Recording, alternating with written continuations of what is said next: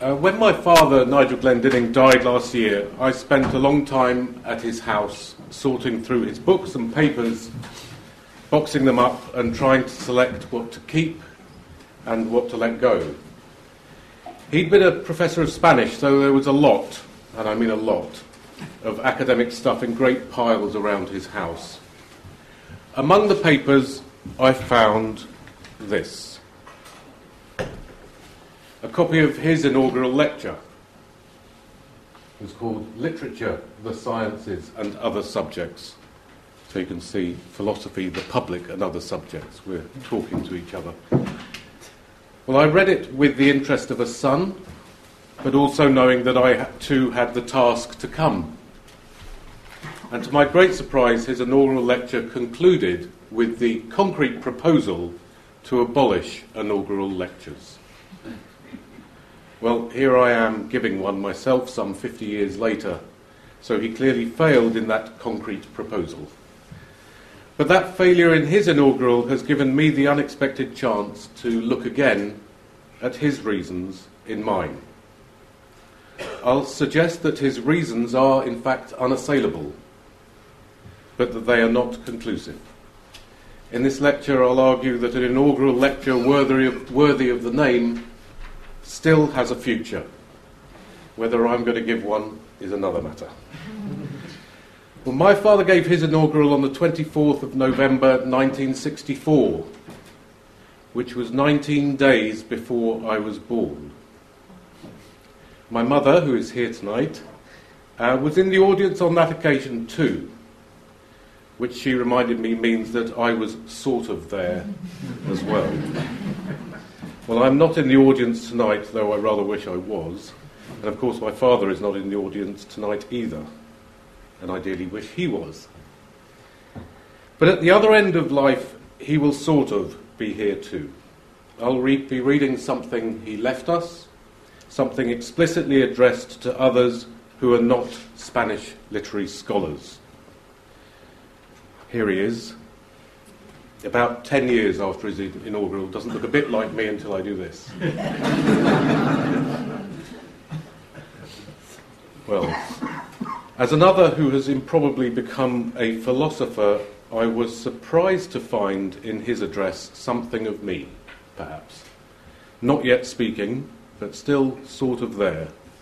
But it's something which might be turned against his own abolitionist theme. My father's lecture was given a full two years after his appointment to the chair of Spanish at the University of Southampton. He was only 34 when he gave it, which is humbling. And he admitted that it might be thought a retrogressive step to go ahead in those circumstances. Such a delay was not a professorial example for others to follow. But he then introduced a theme which I'll be taking as mine tonight as well. It may be thought retrogressive to give an inaugural lecture after two years in post, but that still assumes that there might be a more timely time, a time in which it might be the right time to give such a thing, a time in which the sort of thing one does on such an occasion would continue to be timely in every other time when it was on time. This he did not take for granted, stating this boldly in his opening remarks. With more reason, it might be thought to be retrogressive to be giving an inaugural lecture at all. As I say, he will conclude that such occasions are retrogressive and that they should be abolished. I want to explore his reasons here and up to a point defend them, and then, in what I suppose might also be seen as a classically parricidal gesture, I will give reasons for retaining something of the inaugural gesture he wants to abolish. But I think my reasons are in his text already, sort of there, anyway. Well, we'll see. Well, following his bold introductory remarks, the lecture gets going with a short and rather anxious reflection on the transformation of academic publicness that is brought about by the possibility of its televised communication. And I'll come back to what he says about that at the end, but it's important to see its general continuity with the setting we find ourselves in here. In a normal lecture, an academic is given a platform to speak, and to speak more or less uninterruptedly, by the attending scholars and students. But in the inaugural lecture, this uninterrupted speaking is not addressed to fellow scholars and students, but, like a televised event, to a general audience. Dad's words, a general audience. And it is this variation of the normal university setup that he seems to find so problematic. In particular, it seems only to invite, or at least has hitherto only invited, a perfectly wretched construal. He says little more than an opportunity for the newly appointed expert to speak on a subject at rhetorical length and in a manner that seems always to be assertive, a dogmatic setting forth, and hierarchical. The chair is telling how it is to the public, who receive it in respectful silence, passively taking in the professor's words. Well, my father found nothing to admire in that. The kind of con- contribution he felt more in keeping to what he called academic life has a completely different character. What the academic can best do is more modest and shrinking, he says, providing subjects for discussion and proposing matters for democratic debate. Now, this moment of opening up a space for discussion and debate may seem more modest and shrinking, as my father suggests, but I want to suggest in turn that it remains, for all that, a fundamentally inaugural moment, a decisive moment, a kind of moment of madness and assumed responsibility that inaugurates, launches something, and does so with a view to making an event take place. And not just any event, but a discussion promising to be democratic and oriented towards truth. My father contrasts this supposedly more modest moment with the dogmatic setting forth of the truth by the disciplinary expert. But it remains a setting forth on his part nonetheless, and perhaps even more so. Indeed, it is the inaugural gesture par excellence, prior to democratic debate, prior to speaking in the name of truth. It is a moment of responsibility in which we try to make that event possible an event that will be inseparable from the essence of the institution in which it takes place, and hence, in a certain way, founds the university itself. And if that space of free discussion is what we want to cherish, and in some way to reproduce in and as the heart of the university, then my father thought that the lecture form, with its dogmatic setting forth and its silent audience, seems exactly the sort of thing that you don't want to foreground. And so he concludes this part why then, you may well ask, am I standing here this afternoon instead of conducting an inaugural seminar, an inaugural tutorial, or an inaugural class?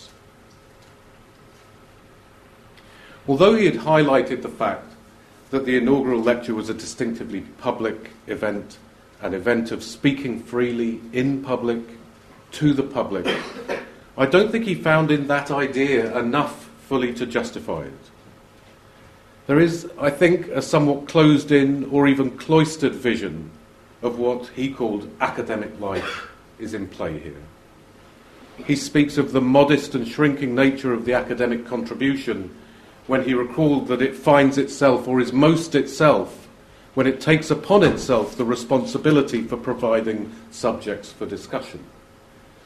But as I've already indicated, that is already a decisive moment, worthy of attention, and also, I will argue, one that can and should be capable, at least in some formal format, of being extended beyond the confines of the cloistered university.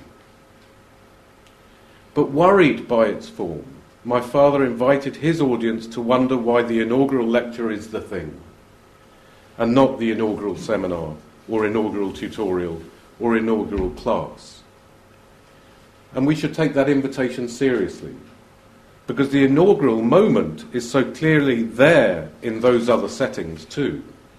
Not just in the moments where the professor selects subjects for discussion and so omits or overlooks or even excludes other subjects, but also when the professor selects the texts through which we will discuss them.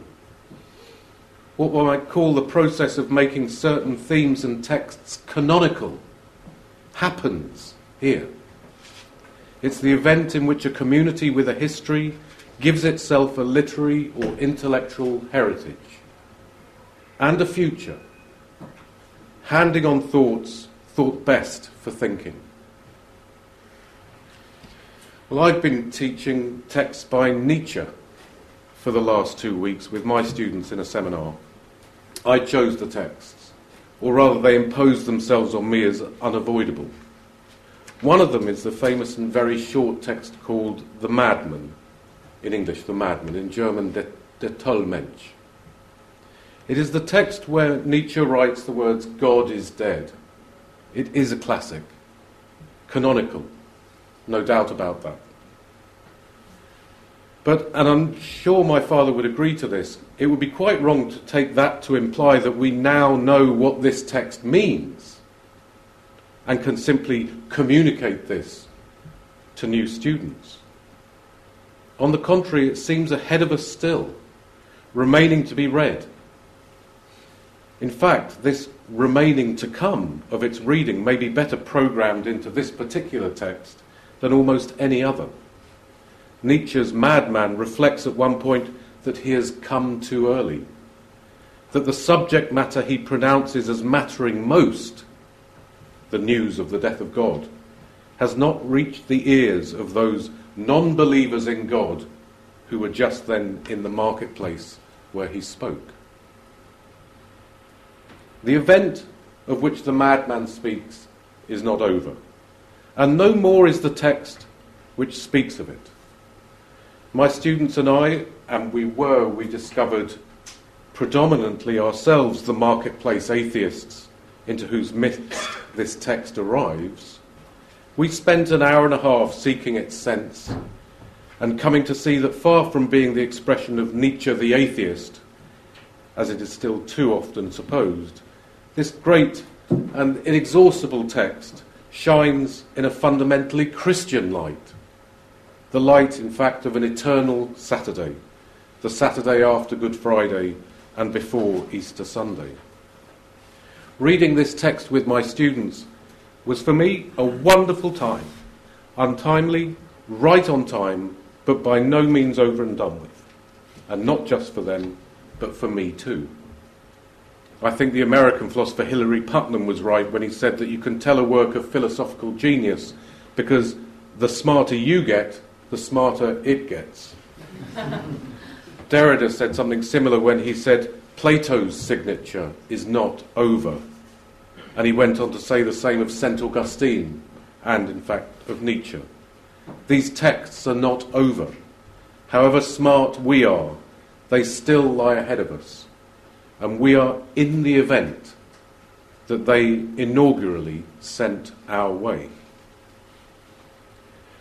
And if we take our time with just that little list Plato, St. Augustine, Nietzsche, and map it onto Derrida saying elsewhere that our dominant heritage, the European heritage, might prudently be spoken of as Greek, Christian, and beyond, beyond that he explicitly linked to Nietzsche, then we can also say that the European heritage, Europe itself, is not over, and that this work of reading is part of what gives it a future in every inaugural moment of its selected reading.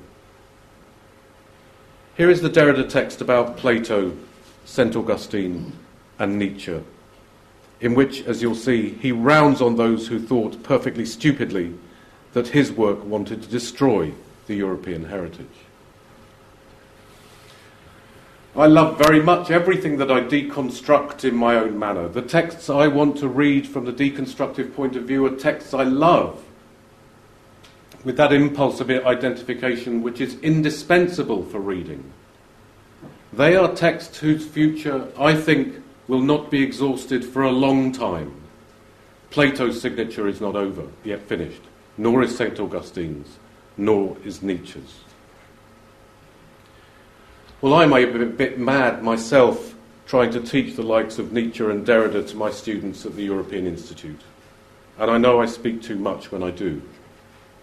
But I'm still learning to teach. Heidegger said of the teacher, the true teacher is ahead of the students only in that he has more to learn than they, namely the letting learn. Well, I honestly feel I'm still a beginner. This theme of learning and letting learn will come back, but I'm digressing. I want to return to the reason, reasons my father gave against the inaugural lecture. Now, one of the main themes of his lecture was to show up the shortcomings of C.P. Snow's famous two cultures claim, made only five years before his own inaugural address. The claim that there was hostility and dislike, as well as incomprehension between literature and the sciences. However, having disagreed with this idea quite a lot in his lecture, my father concluded his discussion of that theme by agreeing with Snow on one major point, namely that what he called Snow's original attack on Snow's words, our fanatical belief in educational specialization. And at this point, in his concluding paragraph, my father's antipathy to the institution of the inaugural lecture, capital I, capital L, which he had let drift from explicit attention after the opening of his text, returned with full force. And it returned with something I know from going through his papers was utterly typical of him. He did not just write an inaugural lecture, but took an interest in what others have made of it before him. And at the end of the lecture, he relates what he had learned from what he calls a brief study of past inaugural lectures. Perhaps some of those who had given them were, them were in the room just then. But despite the hilarity he must have known it would provoke, the madman, der tolle Mensch, my father, ended by advancing his own almost deicidal concrete proposal as its conclusion. May I tentatively suggest that we broaden the basis of our academic studies and, above all, abolish inaugural lectures? Well, speaking two years late, he already spoke too soon. His words have yet to reach the ears of the professoriate in the marketplace, those who he says talk about their subject and then ask for more money for it. His criticism was that the inaugural lectures he had read had their main purpose not in any broadening of our studies, but in great and fanatical efforts at well financed narrowing. He was not urging us to throw the baby out with the bathwater, to throw aside, he says, he's not trying to throw aside the whole idea of specialization. But he found in the inaugural lectures that he reviewed a format and a form of that idea that he thought not worth preserving. And yet he added something else in a sort of self justification. A word that will be, for those of us who are not as close to music as he was, barely audible. He said that unlike those other lectures, his own inaugural lecture aimed to be, he says, a movement in rondo rather than sonata form. Now, I haven't done the research this distinction deserves, or that my father would have been able to give it, but the basic idea is that in rondo form, a principal theme in music alternates with another theme or other themes, sometimes called episodes or digressions, that go beyond and perhaps contrast with the principal theme. It's not a closed form, but embraces contributions beyond the inaugural mo- movement. The sonata, by contrast, is typically performed by a solo instrument and usually in a single key, in a single voice, as it were, and what it most wants us to hear, one might say, is itself. What my father objected to was not what I'm calling the inaugural moment, but the narrowly disciplinary voice that marked inaugural lectures in his time. What he had read was the very opposite of what he thought ought to be the case. The inaugural lectures he reviewed were precisely assertive rather than tentative, exercises in the dogmatic, dogmatic setting forth at rhetorical length of statements made from on high. Chairs rather than tripuses, he says. The sonata, not the rondo. The self authorized disciplinary voice of authority on the truth, rather than the opening of a democratic discussion. He preferred, then, those occasions where different involvements and different subjects are held together not held apart. And he listed literature, politics, social and economic history, psychology, religion, commerce. These all belong together for the humanist scholar. These are the other subjects in his title, or at least they in part refer to these. When we are concerned with human things, we have to be concerned with these involvements. And he says that an individual scholar cannot hope to acquire the necessary breadth on his or her own. So, my father invited the scholar in any discipline to open his or her studies beyond itself and towards the work of others. The university cannot, he suggests, long survive when it is made up of watertight departments. However, as I mentioned, there's still something of this watertight cloistering effect in his own argument, too. The inaugural moments he would like to champion, the moments that provide subjects for discussion and matters for democratic debate, of the sort that he really wants to preserve and to make are not, he thinks, well suited to a general audience. He says, for example, that he would have really liked to, have, to lecture on a Spanish literary topic. This is the sort of thing he would introduce in his own seminars, tutorials, and classes with students who are themselves learning Spanish. And he clearly worries that what he cherishes most in academic life and in the modest and shrinking contribution of the inaugural moment, is inevitably lost in the occasion of the general public event, and hence that the latter has what he calls very dubious utility. Of course, this goes along with his experience of what was actually taking place on such occasions. All that is left of the enigmatic asymmetries of learning is a one way street that is condescending and superior. It is all, to use a French expression he didn't use but seems to have had in view to, throughout, it's all de haut en bas, from high to low. And I think he's absolutely right. And in fact, I think it's sometimes worse. There is a variant of this appalling form and format which he didn't mention but which is equally sickening. The inaugural lecture that is de haut en haut where, in an inaugural lecture with a general public audience, the well disciplined speaker speaks only to his or her discipline. Or even more narrowly still, speaks to and addresses the part of the discipline that he or she thinks most worthy of attention and future funding, i.e., his or her own part. I've witnessed this, and it's unspeakably fruitless, and indeed as my father says, of very dubious utility. It's just as if my father had spoken on a Spanish literary topic to an audience with no Spanish and in Spanish. So I think my father was right about the specialist fanatics. But I think his own anxious aversion to the general public event and his preference for the democracy of the seminar has a similarly confined complexion. And yet his own movement in Rondo perhaps shows that another kind of inaugural lecture might still be possible.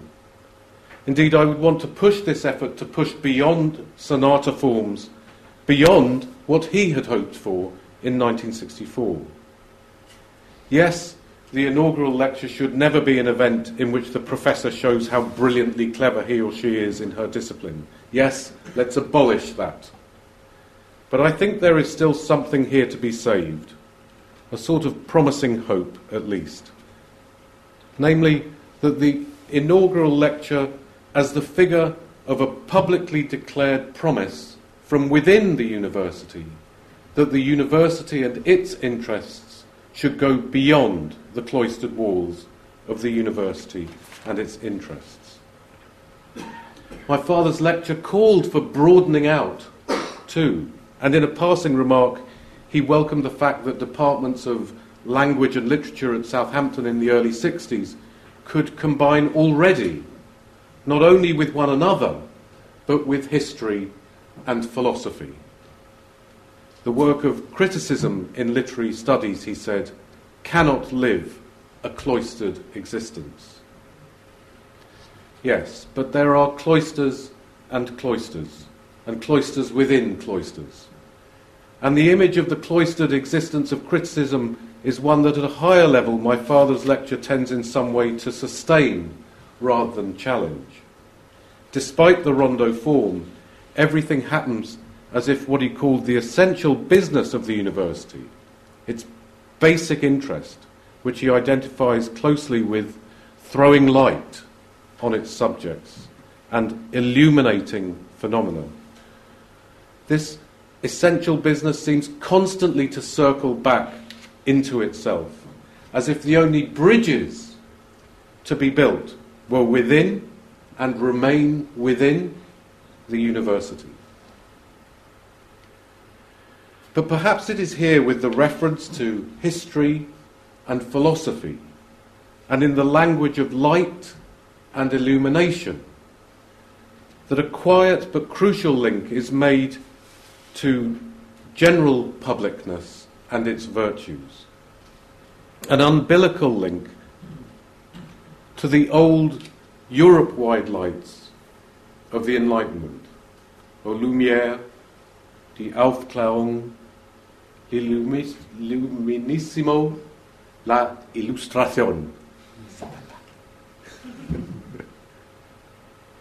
I want to speak about this light of the Enlightenment in closing, and it will take me towards a conclusion that is not a concrete proposal and not a statement of any truth either, but to an inaugural pledge. So, what is enlightenment? Well, we have to begin with Kant. And interestingly enough, Kant, of course, wrote an essay called What is Enlightenment? And Kant begins his great essay on the question, What is Enlightenment? with a dystopian vision, uncannily like the setup encouraged by the dismal inaugural lecture as my father described it.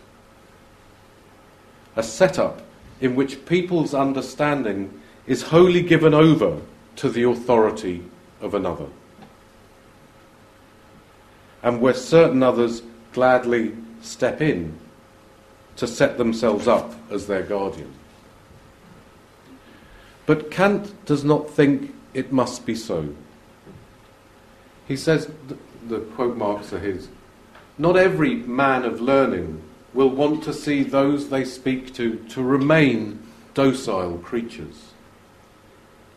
On the contrary, some will want instead to disseminate the spirit of courage to use your own understanding. That's the spirit of the Enlightenment itself.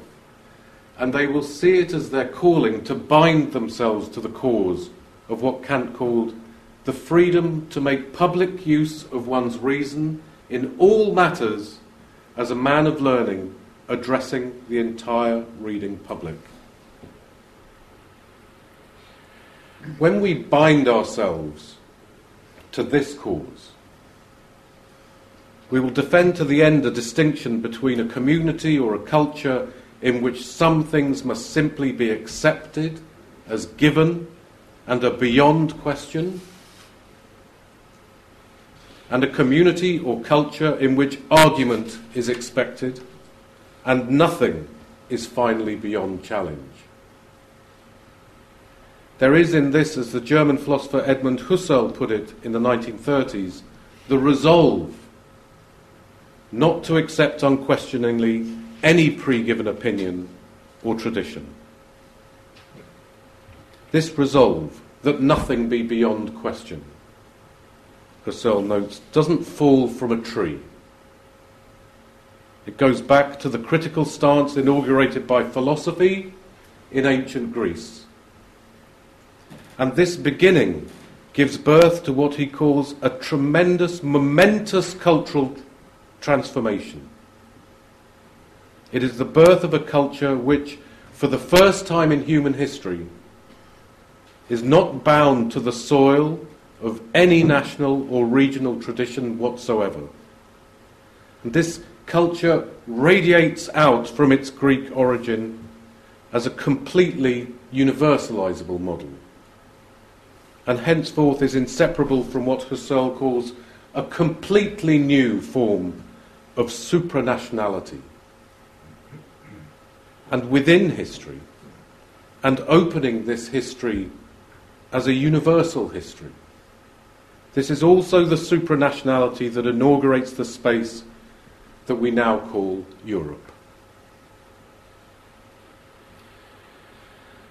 So, philosophy is not only an example of the sort of matter that preoccupies this new cultural formation, philosophy is not confined, for example, to the task of offering a conceptual clarification of the distinction between the public and non public use of reason.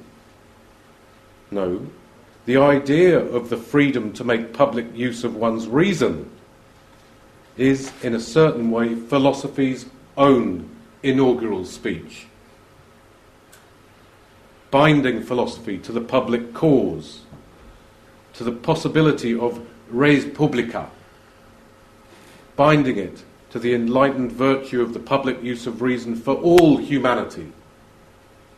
For humanity freed then from domination by all orthodoxy, orthodoxy and authority, including religious dogmatics and tradition bound custom or prejudice.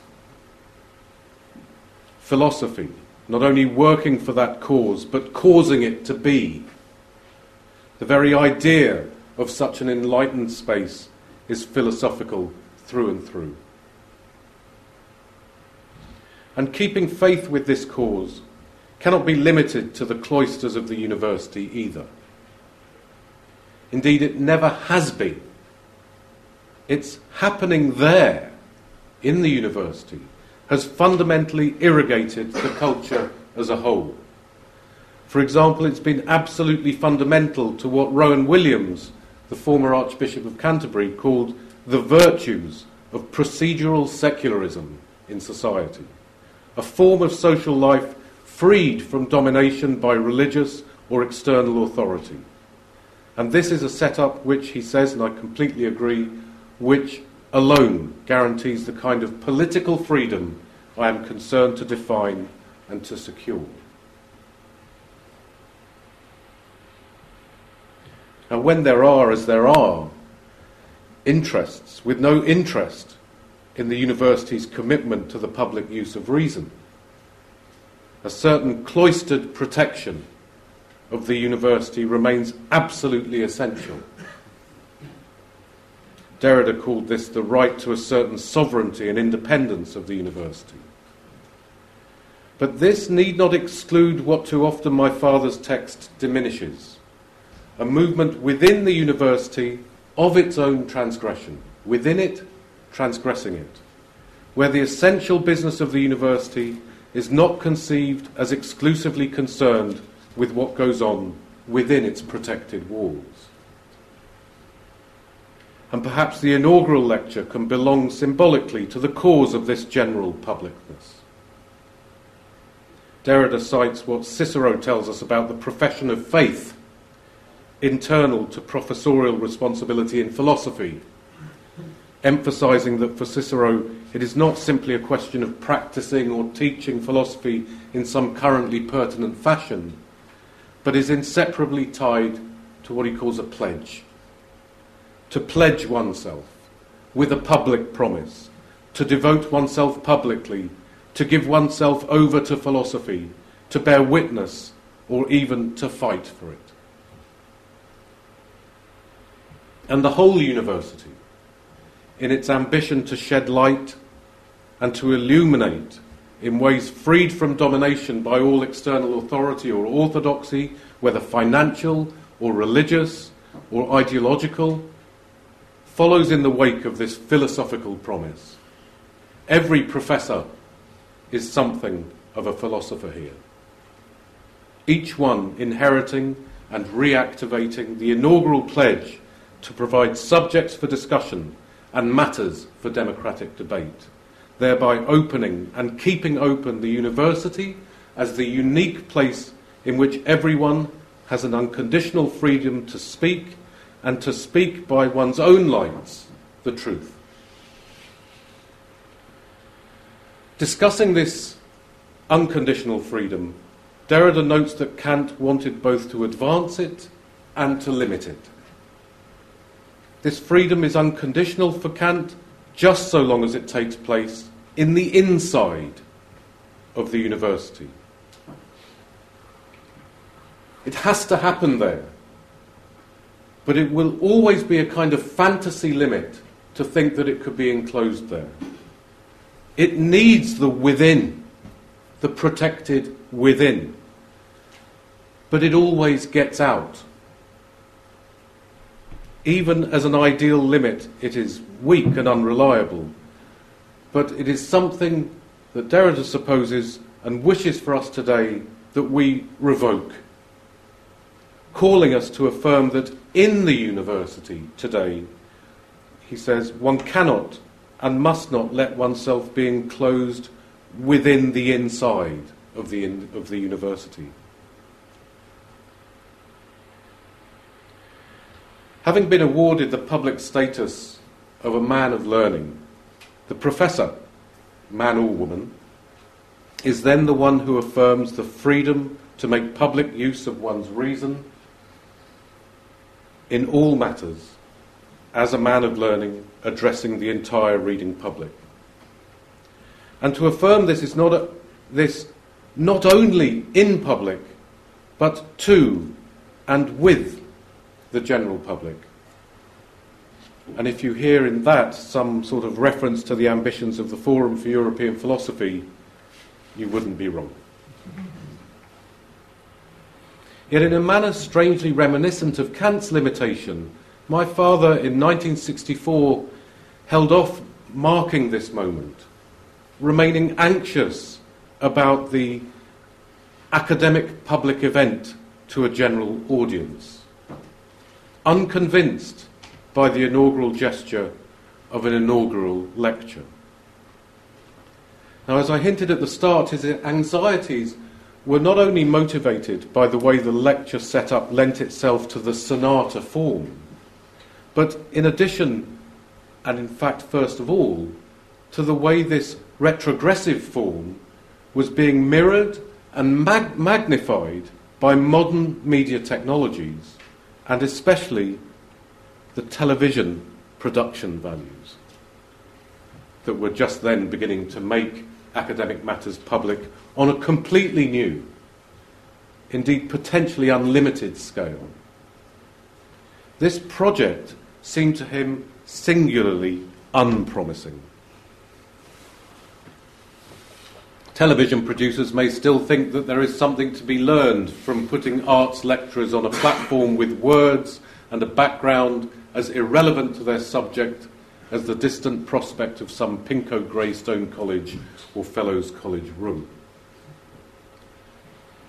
The problem is not that television was trying to make to take what matters in academic life outside academic life, something I can hardly believe he would object to, but that it did so in a way that, like the inaugural lecture, only stressed its separation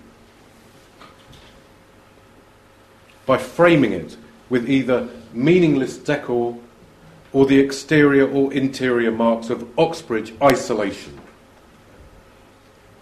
It is a staging of academic life as anything but part of democratic debate, still less a force that might inaugurate it. Well, it wasn't until 1969 that Kenneth Clark's Civilization, which some of you may know, took an academic voice out of the studio and into the world he was talking about.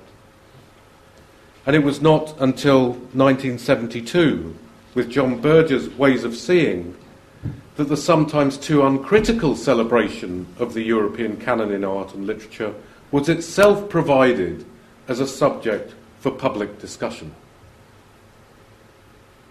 Berger's series, however, however assertive, dogmatic, and ideological it was itself in its own delivery, at least contributed to shining another light on the Enlightenment that has come down to us, marking and remarking the effective naturalization. This is what he saw in the canonization of the European canon too often, a certain kind of effective naturalization of a pervasive ethnocentrism and its androcentrism and its Eurocentrism and even its anthropocentrism. Well, we're learning that replacing a meaningless decor with a meaningful one can also be a stage for the assertive, the dogmatic, the ideological, and the hierarchical. And we are learning that finding the right distance between academic life and the wider culture that it both sustains and is sustained by still remains, like democracy itself, to be thought. We are learning to let learn still. And the task of thinking, the task of the inaugural moment of the academic contribution, is therefore not over. We are still learning to find forms and formats through which, as my dad put it, a language and terms of reference common to speaker and listener can be elaborated, communicated, taught, tutored, and make its way both in and from there beyond the university.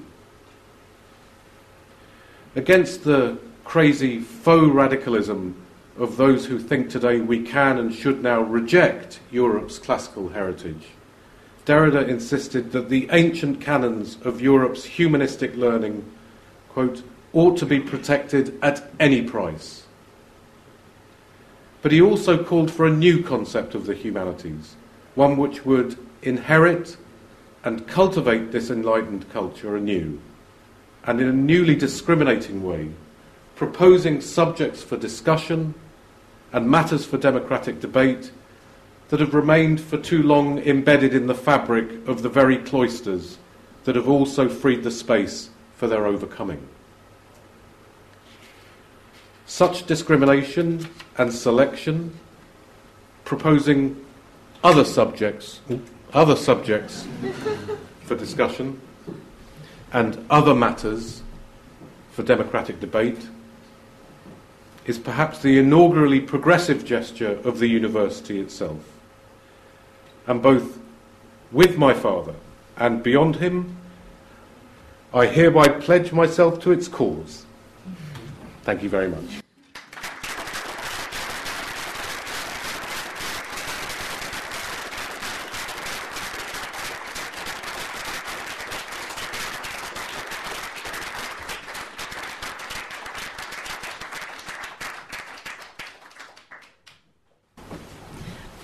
much, Professor Glendinning. Um, should we take some questions from the audience? If you could wait for the mic to come to you before you start speaking, that would be great. One over there.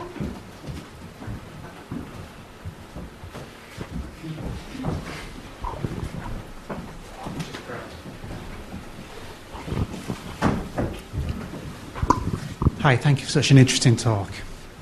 Uh, I think you were talking about enlightenment and the tools of enlightenment.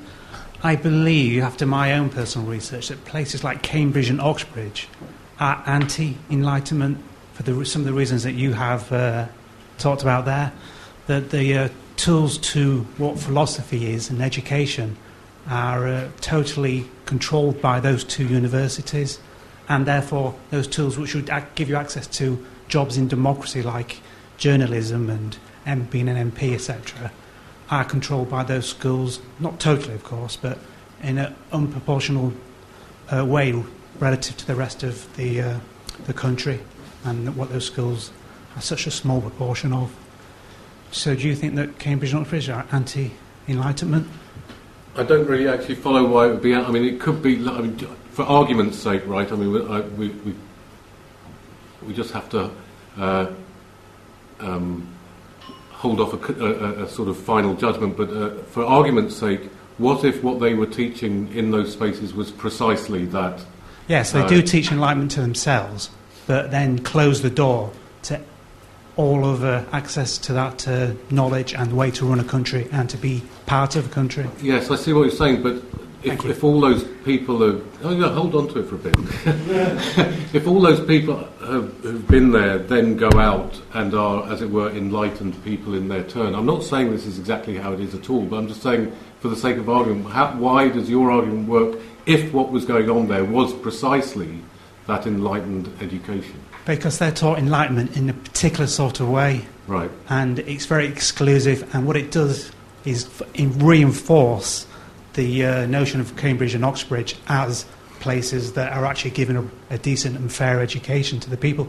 It's a betrayal, in fact, from the uh, lecturer to right. the uh, student and sets in course uh, history which uh, which is continually repeating itself. Well, it's, for, it's absolutely for sure that there's a, there is a certain kind of overrepresentation, right? So let, we could we could accept that as given that you have uh, a disproportionate amount of people in senior positions all over Britain who went to those universities.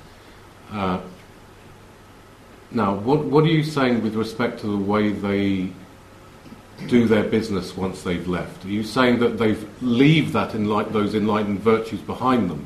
Well, they're not going to start questioning how come they're always getting particularly good jobs. Mm. This is a question that is not going to. It's a, it's a question they have. I've yeah. met them, and I talk to them regularly, and they just say, "Oh, it just sort of is the way it is. That's how life is. We get the jobs in these positions." Yeah. And actually, it's actually a political uh, manoeuvrings from people who are like the architects of yeah. how to run a country. Um, there was there was something uh, which was spoken of a lot when I was growing up with the old boys network kind of thing that you had this sort of yeah. closure on high-ranking um, jobs in, in civil service, in politics, in journalism for for these people. Uh, now, I, th- I, personally think you're probably right that there is the, the, the proportion is disproportionate insofar as it sustains itself in that way in that kind of old boy network. I think it would be um, it's been interesting to see both a certain decline of that within various sectors, but also a sort of uh, con- continuation of that in others. And I think that in politics today, in, in party politics today, there is for sure still some considerable overrepresentation. I'm sure there is in lots of places. We, on the, uh, just as it were in its defence, uh, for which I need to give none, um, there are very clever people who go through there as well. So it's not always like it's not always like that. You should say, well, they should never have got it because they're not clever. But I mean, if they're clever, they're clever. Yes, but they're not uh, representative of a country they actually live in. Yes, that's a wonderfully it. interesting problem. We should probably stop talking to each other in a minute. But um, I just just one, one, thing on that. I do think that uh, issues of representation in Britain, and not just in Britain, are, are a really sharp end of our politics today, where uh, more and more. Um, we're shifting away, precisely in a way, from that Oxbridge dominated model where there are, what were they called, um, um, uh, a political class, as it were, the, the, the people who uh, deserved to be um, in positions of authority and um, I mean, it's sometimes just called a ruling class in the, in, in the post-war period. And I don't mean that in the kind of Marxist way. I mean that ordinary people might think that oh, there's a ruling class and that we're down here. But increasingly, uh, through the whole of the 20th century into the 21st century, there's, uh, there's been a sort of um, erosion of that sense of the properness. You don't think so? I, I, well, I tell you where I see it. I see it in the fact that there's uh, increasing um, dissatisfaction with political parties generally because they're not me. They're not like me. I don't recognise these people at all. People who, you know, if you're, if you're a woman, you see 20 men wearing suits and ties, uh, or even Syriza just wearing suits. And, um, and it, you know, it's not over. Uh, but it's not, um, it doesn't seem to me to be a, a, a, a kind of unshiftable fabric of our society, and I think there'd be huge changeovers in the way in which our society has sort of thought of itself politically. One of, one of the sort of huge moments in that actually was, um, funnily enough, Maurice Fraser at the front will agree with this, it was Margaret Thatcher's government, which, which sort of spoke up the idea that people who weren't from those uh, backgrounds could, could uh, get involved too. Okay, that's enough. Question in the front row. Good question. Oh, it is Maurice, Maurice Fraser, who I just mentioned. Thanks, Thank, thanks very much. Um, Simon, I thought it was, it was a great talk and got me thinking about a lot of things. And I'm not going to inflict all my thoughts on everybody, but two particular thoughts were prompted. One in the context about the, the format of delivery of um, great thoughts, shall we say, in, as, as classically epitomized in the in the inaugural lecture. And um, uh, well, it seems to me that certainly since the early 60s, which when I was only a toddler at the time, I hasten to add, um, that the tentative exploration of new formats of delivering knowledge, wisdom, and building public engagement, including with, with ideas which were thought to be perhaps a bit too cerebral or beyond the reach of lots of people, um, has been quite striking and I thought really quite successful. Um, before Ken, Kenneth Clark's um, civilization you referred to, uh, and in fact, the new head of arts at BBC is going to come and give his rationale for why a new series of um, civilization has been commissioned by the BBC at a cost of something like £8 million uh, at the LSE Literary Festival, the event on high culture and the Western canon, which is coming up in a couple of weeks' time. Um, if you think of, I mean, AJP, the historian AJP Taylor, of course, uh, the great popular historian, a very serious academic historian, um, he started talks uh, from, I think it was around from about 1964 to 66. Um, uh, sitting in a studio, talking to camera, not up on a podium, not talking in some, uh, in a particularly, uh, with great gravitas, or the things one might associate with that, that uh, classical or august way of imparting knowledge, uh, with his, um, his, his twinkly smile, uh, his a tweed jacket, so that was fairly Oxbridgeish, but I mean a spotty bow tie, um, uh, chuckling as he went. Um, but this, pro- this series attracted huge audiences, ran for about three hours. He talks to camera about English history. And then we can think of, well, Melvyn Bragg's in our time pointy heads talking for an hour or three quarters of an hour in a studio. Who would have thought that that could work as successfully as it does? And it has an audience of millions. So, so engagement beyond the, the, ivory tower in the most traditional, classic, stentorian type of way. I think we have, um, I think we've made a lot of progress. Um, and I wonder whether that, uh, whether what your what your thoughts are on, on that. We've gone well beyond the inaugural lecture format quite some time ago, and I think we're having quite a lot of um, success with it. So the other point I'll make more, more, more briefly, well, not let, about... Let me take that one yes, first, okay, please, please, yes, if, yes, if, please. In a conversation. Yes, um, conversation. The, uh, the development of, um, as it were, uh, the, the, the, the, broadcast or the televisation, or now through uh, uh the internet, the World Wide Web, and so on, that sort of uh, presence outside the university of a, of a kind of academic voice um, is ab- you're absolutely right, and, and, I think in fact the as it were, the internet is making this even more so, where, where you get academic bloggers. There's a, a, a, professor behind you who has how many followers on Twitter? Oh, I don't dare to say that. Go on. Thousands. No, 10, no 34,000. 34,000. Right, so uh, this, this kind of uh, uh, self limitation um, of, of, as it were, the classical university, which already was not real. I mean, it was already going beyond itself, even if it tried to limit itself, is certainly um, on a scale now which is absolutely unprecedented. And I also think uh, in, in, um, in forms which are increasingly um, uh, effective. Now, I remember, you may remember too, Melvyn Bragg when he came to the LSE to talk about, we were talking about thinking in public. Somebody said, oh, it's all dumbed down now, it's all dumbed down. And he thumped the table, he was saying, absolutely not. You know, there's more events going on now than ever before, and it's not just sort of uh, sugar candy given over in terms which, you know, you all already understand anyway, or making it so easy and so on. It's challenging ideas. And one of the things he really loves, the, particularly with the British public, they challenge back. So instead of being sort of, you know, you have the nice uh, um, professor there with all the wise, wise words to a passive audience, this not passive audience at all would respond back saying, "Oh, I didn't agree with that at all." You know, it's brilliant that, that, that, that that's the way it is. So uh, I think there are there, there is, you're right, a huge explosion. I think we haven't uh, finished thinking about how um, this interface between the within and the beyond can be done. One, the other, one of the other great examples of this is called the Open University.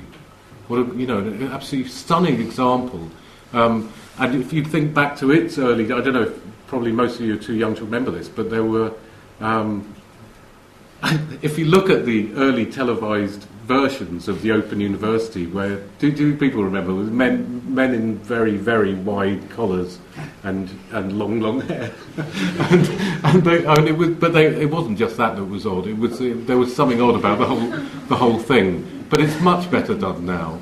And I mean there can there can be faults with that where it, where it becomes too cozy I, I must say there are certain as it were popularizations of philosophy or intellectual life which turn my stomach still. And, and, and you know, so and and there is a sort of um, populist genre which uh, really delivers very little at all because it because it isn't a challenge. There's no provocation, and there's very little um, uh, mm.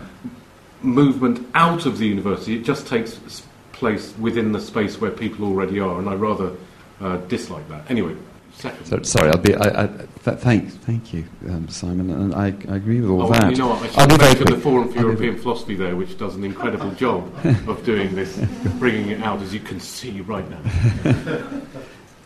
my, other, my other question to you, Simon, though, is really about the, the idea of a university as, as an autonomous yeah. space, yeah. Um, subject with its own statutes and, uh, and, and, and the way it jealously guards that space, which is something within the Western tradition uh, we would all, I guess, in this room, we would champion. Um, but when you um, uh, now, when we see the sort of tension that we're seeing at the moment between some universities in Europe, spectacularly the case in Italy, uh, where whose universities have been right at the heart of that shared European intellectual space, um, and um, and have really have nurtured the idea of Europe as a shared space, where since the Middle Ages, the Renaissance, um, uh, pilgrims, travelers, scholars, of course, shared in that space. And yet we have this, the, the university autonomy now um, uh, actually leading to breaches of the whole idea of, of, well, of the, the EU law in the context of the single market. So you have the European Commission, the European Court of Justice, constantly arraigning and, and uh, in, indicting uh, and, and, arraigning um, the uh, un- Italian universities for breaking single market law because it is impossible for a non Italian to get a proper contract and remuneration in an Italian university.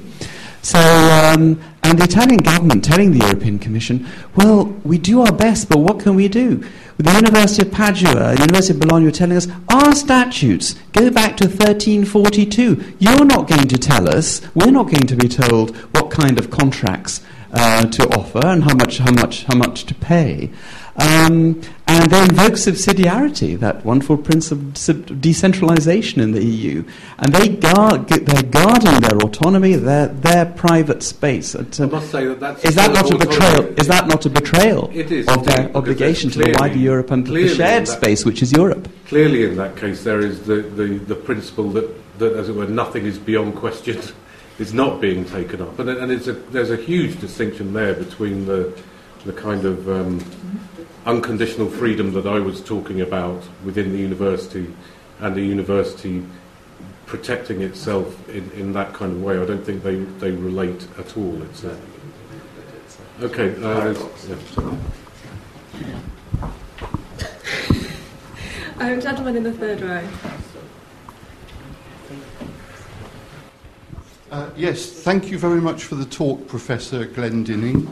Um, I think I feel very much in agreement with you at the level of form, but not in agreement with you at the level of content. And I'd like to try and say what I mean by that. That I think that the, the, you're right in saying that the form that discussions are taking is, is becoming more and more um, liberal and progressive uh, and open. Uh, so um, I, I don't have a problem with what you're saying at that level. Yeah. But I can remember being at an FEP event some years ago uh, where um, I raised the spectre of Hegel. Right. Um, and uh, the response I got from a professional philosopher who, who will remain nameless. Oh, no. Uh, no, I, am going to I'm gonna let him remain nameless. Was that as soon as I'd uttered the word Hegel, uh, and before I'd finished what I had to say, he came out with uh, a, a, volley of um, points against taking Hegel's uh, philosophy seriously. Um, and uh, you, know, th- this to me is, I mean, it's not that Hegel is the only person who has anything to say about truth in Western philosophy, but there's so much rambling around, if you don't mind me saying, philosophers like Derrida, uh, Husserl, Wittgenstein. You're just doing you know. to me what he did to you. well, uh, you, well, you, you, you, you're in a better position, a stronger position here. Okay. Um, but but the, you know, there's so much what I would call rambling around, and there's so much strategic avoidance of certain philosophers, and I think Hegel is certainly one of those. That I think at the level of content, the debate has still not risen to the necessary level. Interesting. Well, uh, first of all, uh, a, a, philosopher dismissing another philosopher is ordinary. um, however, it does get very heated, doesn't it? And, uh, and we, of course, you're also looking there at something that the Forum for European Philosophy is, has a great sort of anxious concern with, which is the British or Anglo Anglo American English language culture of philosophy, which has for most of the 20th century wanted not only to hear nothing of Hegel, um, but to regard the sort of work that he pursued as, as, in a certain way, another subject, or not even proper philosophy. And, and an ambition of the Forum in a way, as both Dan- Daniel was saying at the beginning, was, was to try to broaden the space, as my father might have put it. You know, to uh, to regard um, the European heritage as something that can have a conversation with itself and doesn't have to be divided against itself. So, the fact that somebody would have dismissed Hegel is uh, probably of no surprise to almost anyone um, it's what has been done in Britain for most of the for the last hundred years or so. Uh, there was a period, I'm sure you know, that, that Hegel was quite popular in Britain in, in, at the end of the 19th century. Uh, I, th- I, think well done to you for bringing it up. Um, and uh, I'll ramble on with Derrida and Husserl if you don't mind. uh, gentleman also in the third row wearing a black jumper, and then the lady in the fourth row. Simon, Simon, uh, I really enjoyed your uh, inaugural lecture. Congratulations. Um, I, I, want to ask a, a question. I'll ask you to speculate about a, a, a term that the title of your father's lecture that disappeared in your lecture. Uh, I, I, I, see that you're, you're, responding to your disciplinary uh, honour and desire to defend philosophy, um, and um, you said very kindly that all professors were uh, all professors were philosophers. Literature. Uh, but, but I wonder a little bit about the missing term of literature in your title. Uh, F.R. Leavis, of course, the same, more at the same time, gave a lecture and a, series of essays called The Critic as Anti-Philosopher. And I, I wonder if you to sort of speculate, to think about roles of things that might not fit into your, your pledge or your gesture towards the Enlightenment. Yeah, I mean, you're right. For a start, this lecture, uh, through its main passages, is, is focused almost exclusively with literature and poetry and Spanish poetry and uh, mostly gathered together in order to respond to the C.P. Snow two cultures idea so, what he wanted to show with his gathering of literature into his embrace in that lecture was to try to show that Snow's representation of the literary mind as anti science was a perverse exaggeration, that it was never just as so sort of um, binary and divided as that. He interestingly gives examples of literary, literature which is anti science and funnily enough, he says that the main impetus for that lay in Bergson, in philosophy, to, for the examples he took. So from Spanish poetry, there was this influence from French philosophy. Now, that's uh, perhaps by the by, but in, the, the question would be would the literary critic, what he, often they call the literary critic, um, have a different position with respect to the pledge that I was talking about.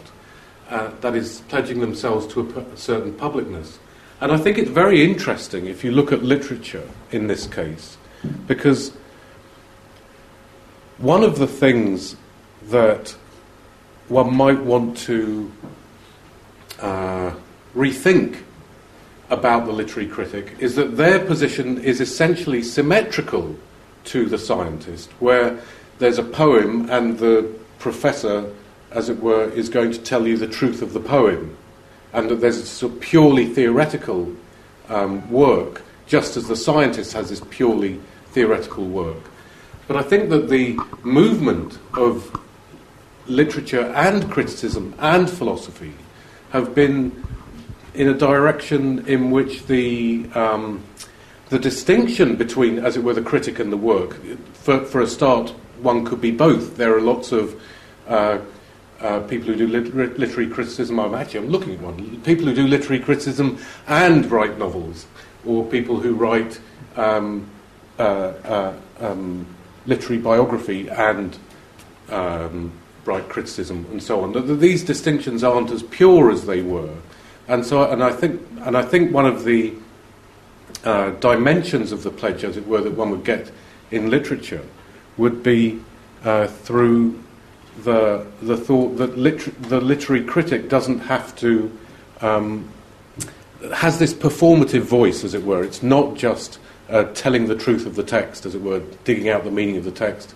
but there is itself a dimension that um, flows beyond um, knowledge and truth, as it were. And there, has this inaugural moment itself, right?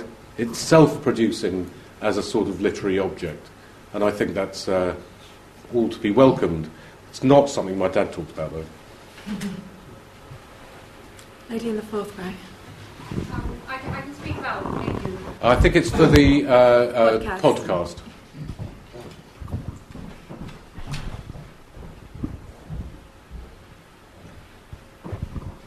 Thank you for a great talk. Um, I want to pick up on this idea of within and beyond of academia, right? Because it seems that once you go outside this great and secure place that we've been trained to be as, as a student, and then you have to face the beyond, the first thing you bumped into is politics, for example. And in a way, it seems that university, or at least the way we conceive universities nowadays, that is a very en- enlightenment idea, is that this idea of tolerance and not having confusing having strong opinions with certain with radicality or being ideological because you have strong views on certain things. But we are in this cloister where we don't have such strong opinions because it's about debating it's about um, tolerating others. And in a way then you feel that universities if they want to go beyond then we shouldn't confuse tolerance with neutrality so how do you see that how close is too close such that university can remain autonomous and critical and independent, but then again, with a view to the beyond that is, you know, dealing with the real thing and getting your hands dirty and doing things if your interest is, for example, a political one. Yeah. I, I, I was reaching for this uh, copy of the lecture, but I can't find it immediately. That, that uh, I did actually have a little section on this when I was drafting this, uh, where my father writes about um, that the academic space is characterized by an attitude that he called tolerant but not uncritical. Right now, maybe that's what you're describing there. Now, what I'm unclear about is why that wouldn't itself be in a certain way a universalizable model. I mean, t- principles of toleration that belong, un- not being uncritical, not just sort of tolerating anything, uh, seem to me to be as embedded in the university as they could be, but also to be precisely the sort of thing that one might hope would be irrigating a culture too. That um, I mean, toleration is uh, you know a great academic topic, but it's also a, a genuine political moment, and and so I'm not I'm not sure. Uh, it's certainly true that it's maybe hard to get heard in a space which is very noisy and intolerant and wants only its own voice to be heard. There was there, there was a uh, a part of this talk I did cut out yesterday where I tried to specify the idea of democratic debate that my father was talking about, and um, I quoted myself, so I, that's, well, that was crap. So I, uh, um, but it was, uh, it's the idea that that what I like best, what I admire most in a discussion and in democracy, is not that it gives an, me an opportunity to say what I think, but that it's an opportunity for the other to say what they think, and that that openness uh, is inseparable from toleration, not uncritical, but inseparable from toleration, and I think probably ultimately inseparable from democracy, at least as I want to understand it. So, yes, you're right, you're going into a noisy space where the other, uh, those virtues are perhaps scandalously not recognised. But um, I, I think really, ultimately, it, it remains for us to defend, defend them.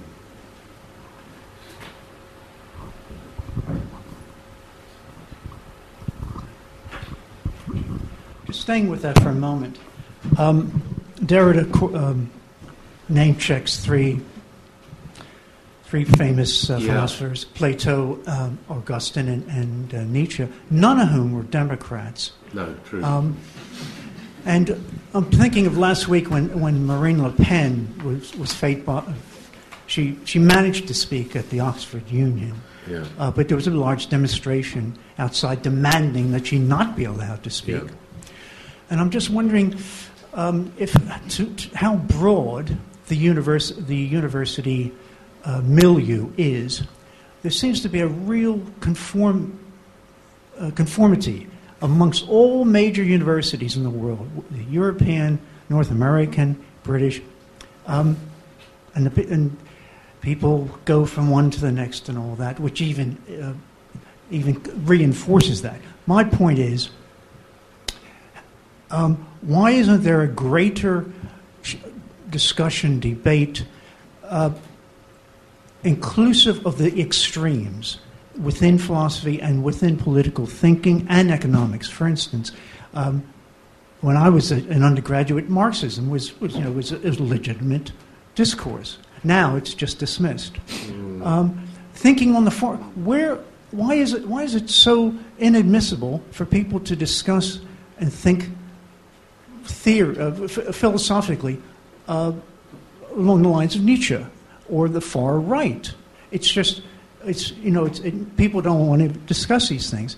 And I, I, I would propose that the, the attraction of these of parties like UKIP and in the political sphere, UKIP and the Green Party.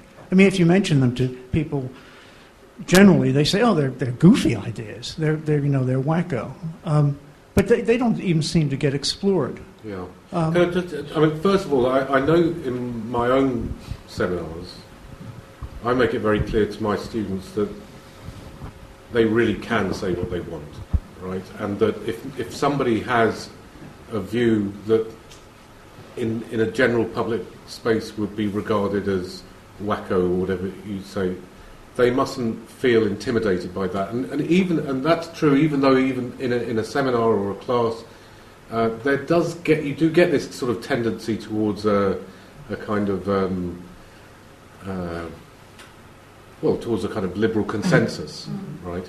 Uh, but I, I, I want to be able to say that this space is really really open in in that way in the class, and I think it's um, sad that uh, a Nietzsche society is banned or, or that a, a politician from a leading party in France, however appalling she is, is uh, they, people try to prevent these people speaking.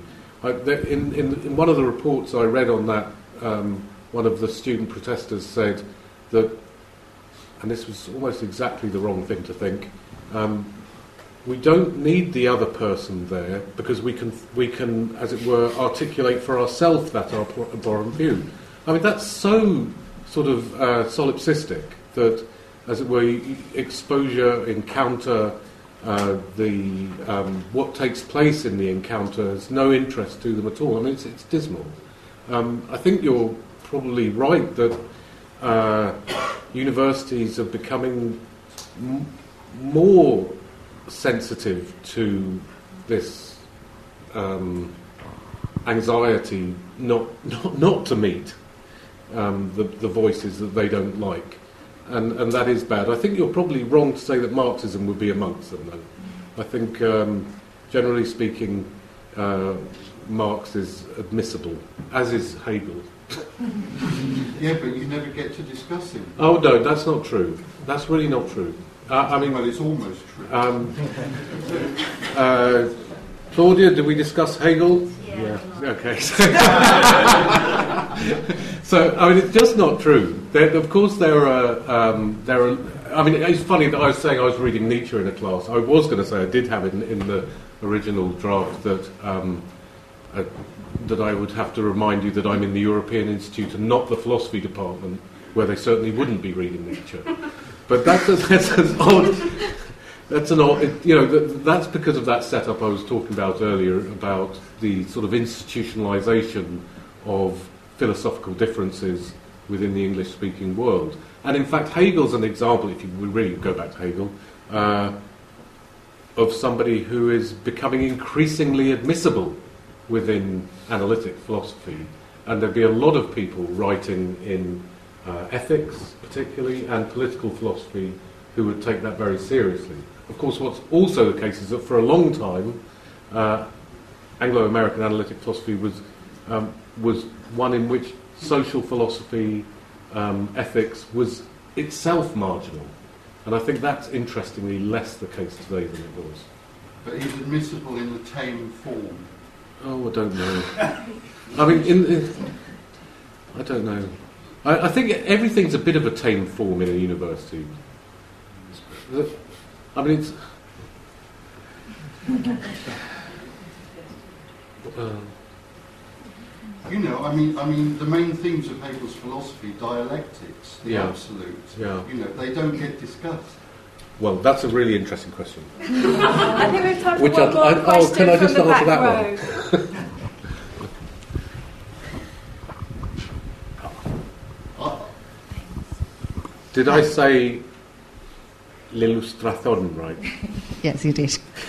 um, I want to ask you about the other term that was in your father's lecture, the sciences, which Yeah. you maybe mentioned, but I maybe missed it. But um, I'm going to be a bit like the devil's advocate, and I want to ask you if the universities are the centres of expertise they say they are, and you know you're an expert, and that's why you're here talking to us.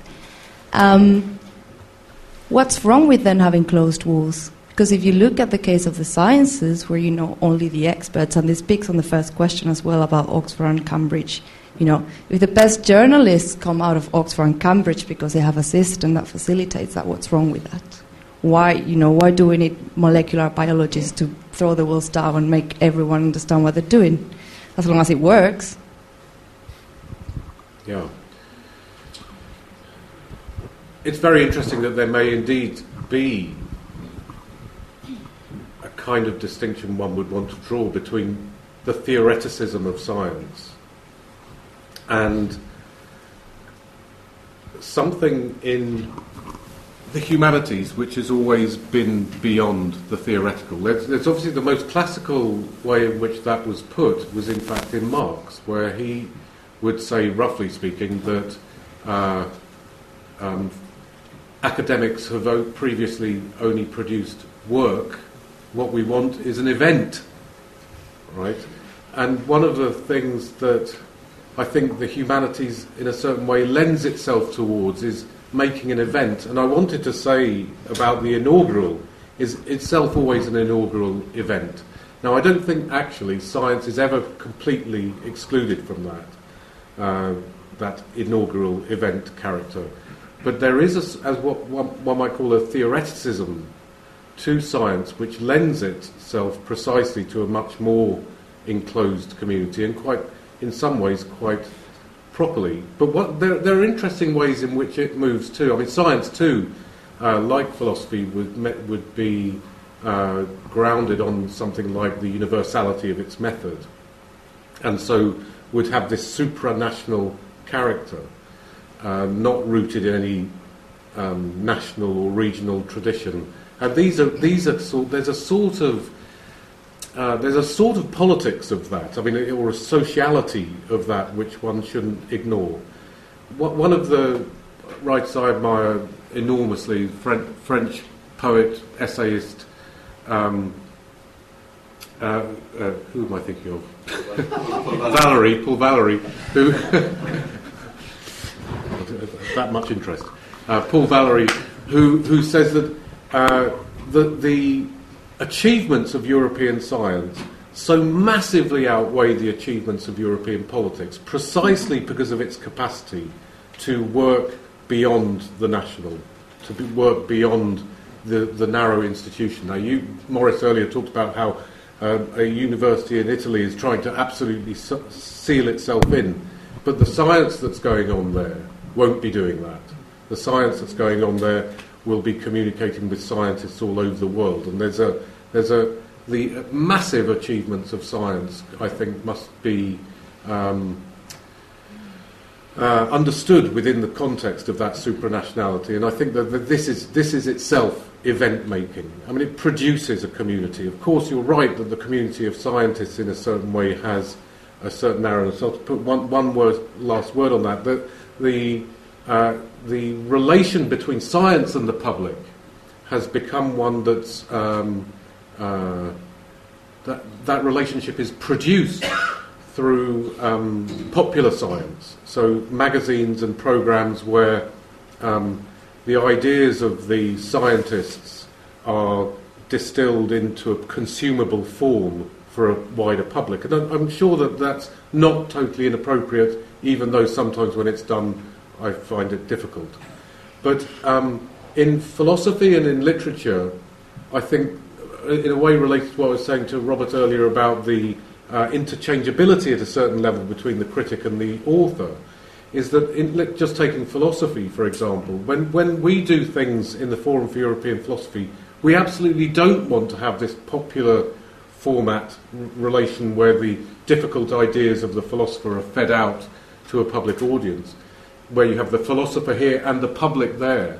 When we're thinking about what we do in, in, in, in philosophy in, in a general public space, is that everybody is a philosopher, right? Just as in poetry, uh, you don't have the poets here and people who are exclusively readers here. Everybody, as it were, can be a poet. Now, a lot of people are really, really poor poets, and a lot of people are really, you know, find it difficult to engage in philosophy. But, but that distinction, as it were, the break between the scientific community and the non-scientific community, doesn't really exist for philosophy. It doesn't really exist for literature, where, of course, you have the, the canonical moment that I was describing but in a certain way, the community reaches in an unlimited way into the into the space of everyone. There's a, somebody over here. I don't. He made. Are you going to disagree with me? Uh, no, no, no, not at all. Okay, then you can talk. Last question.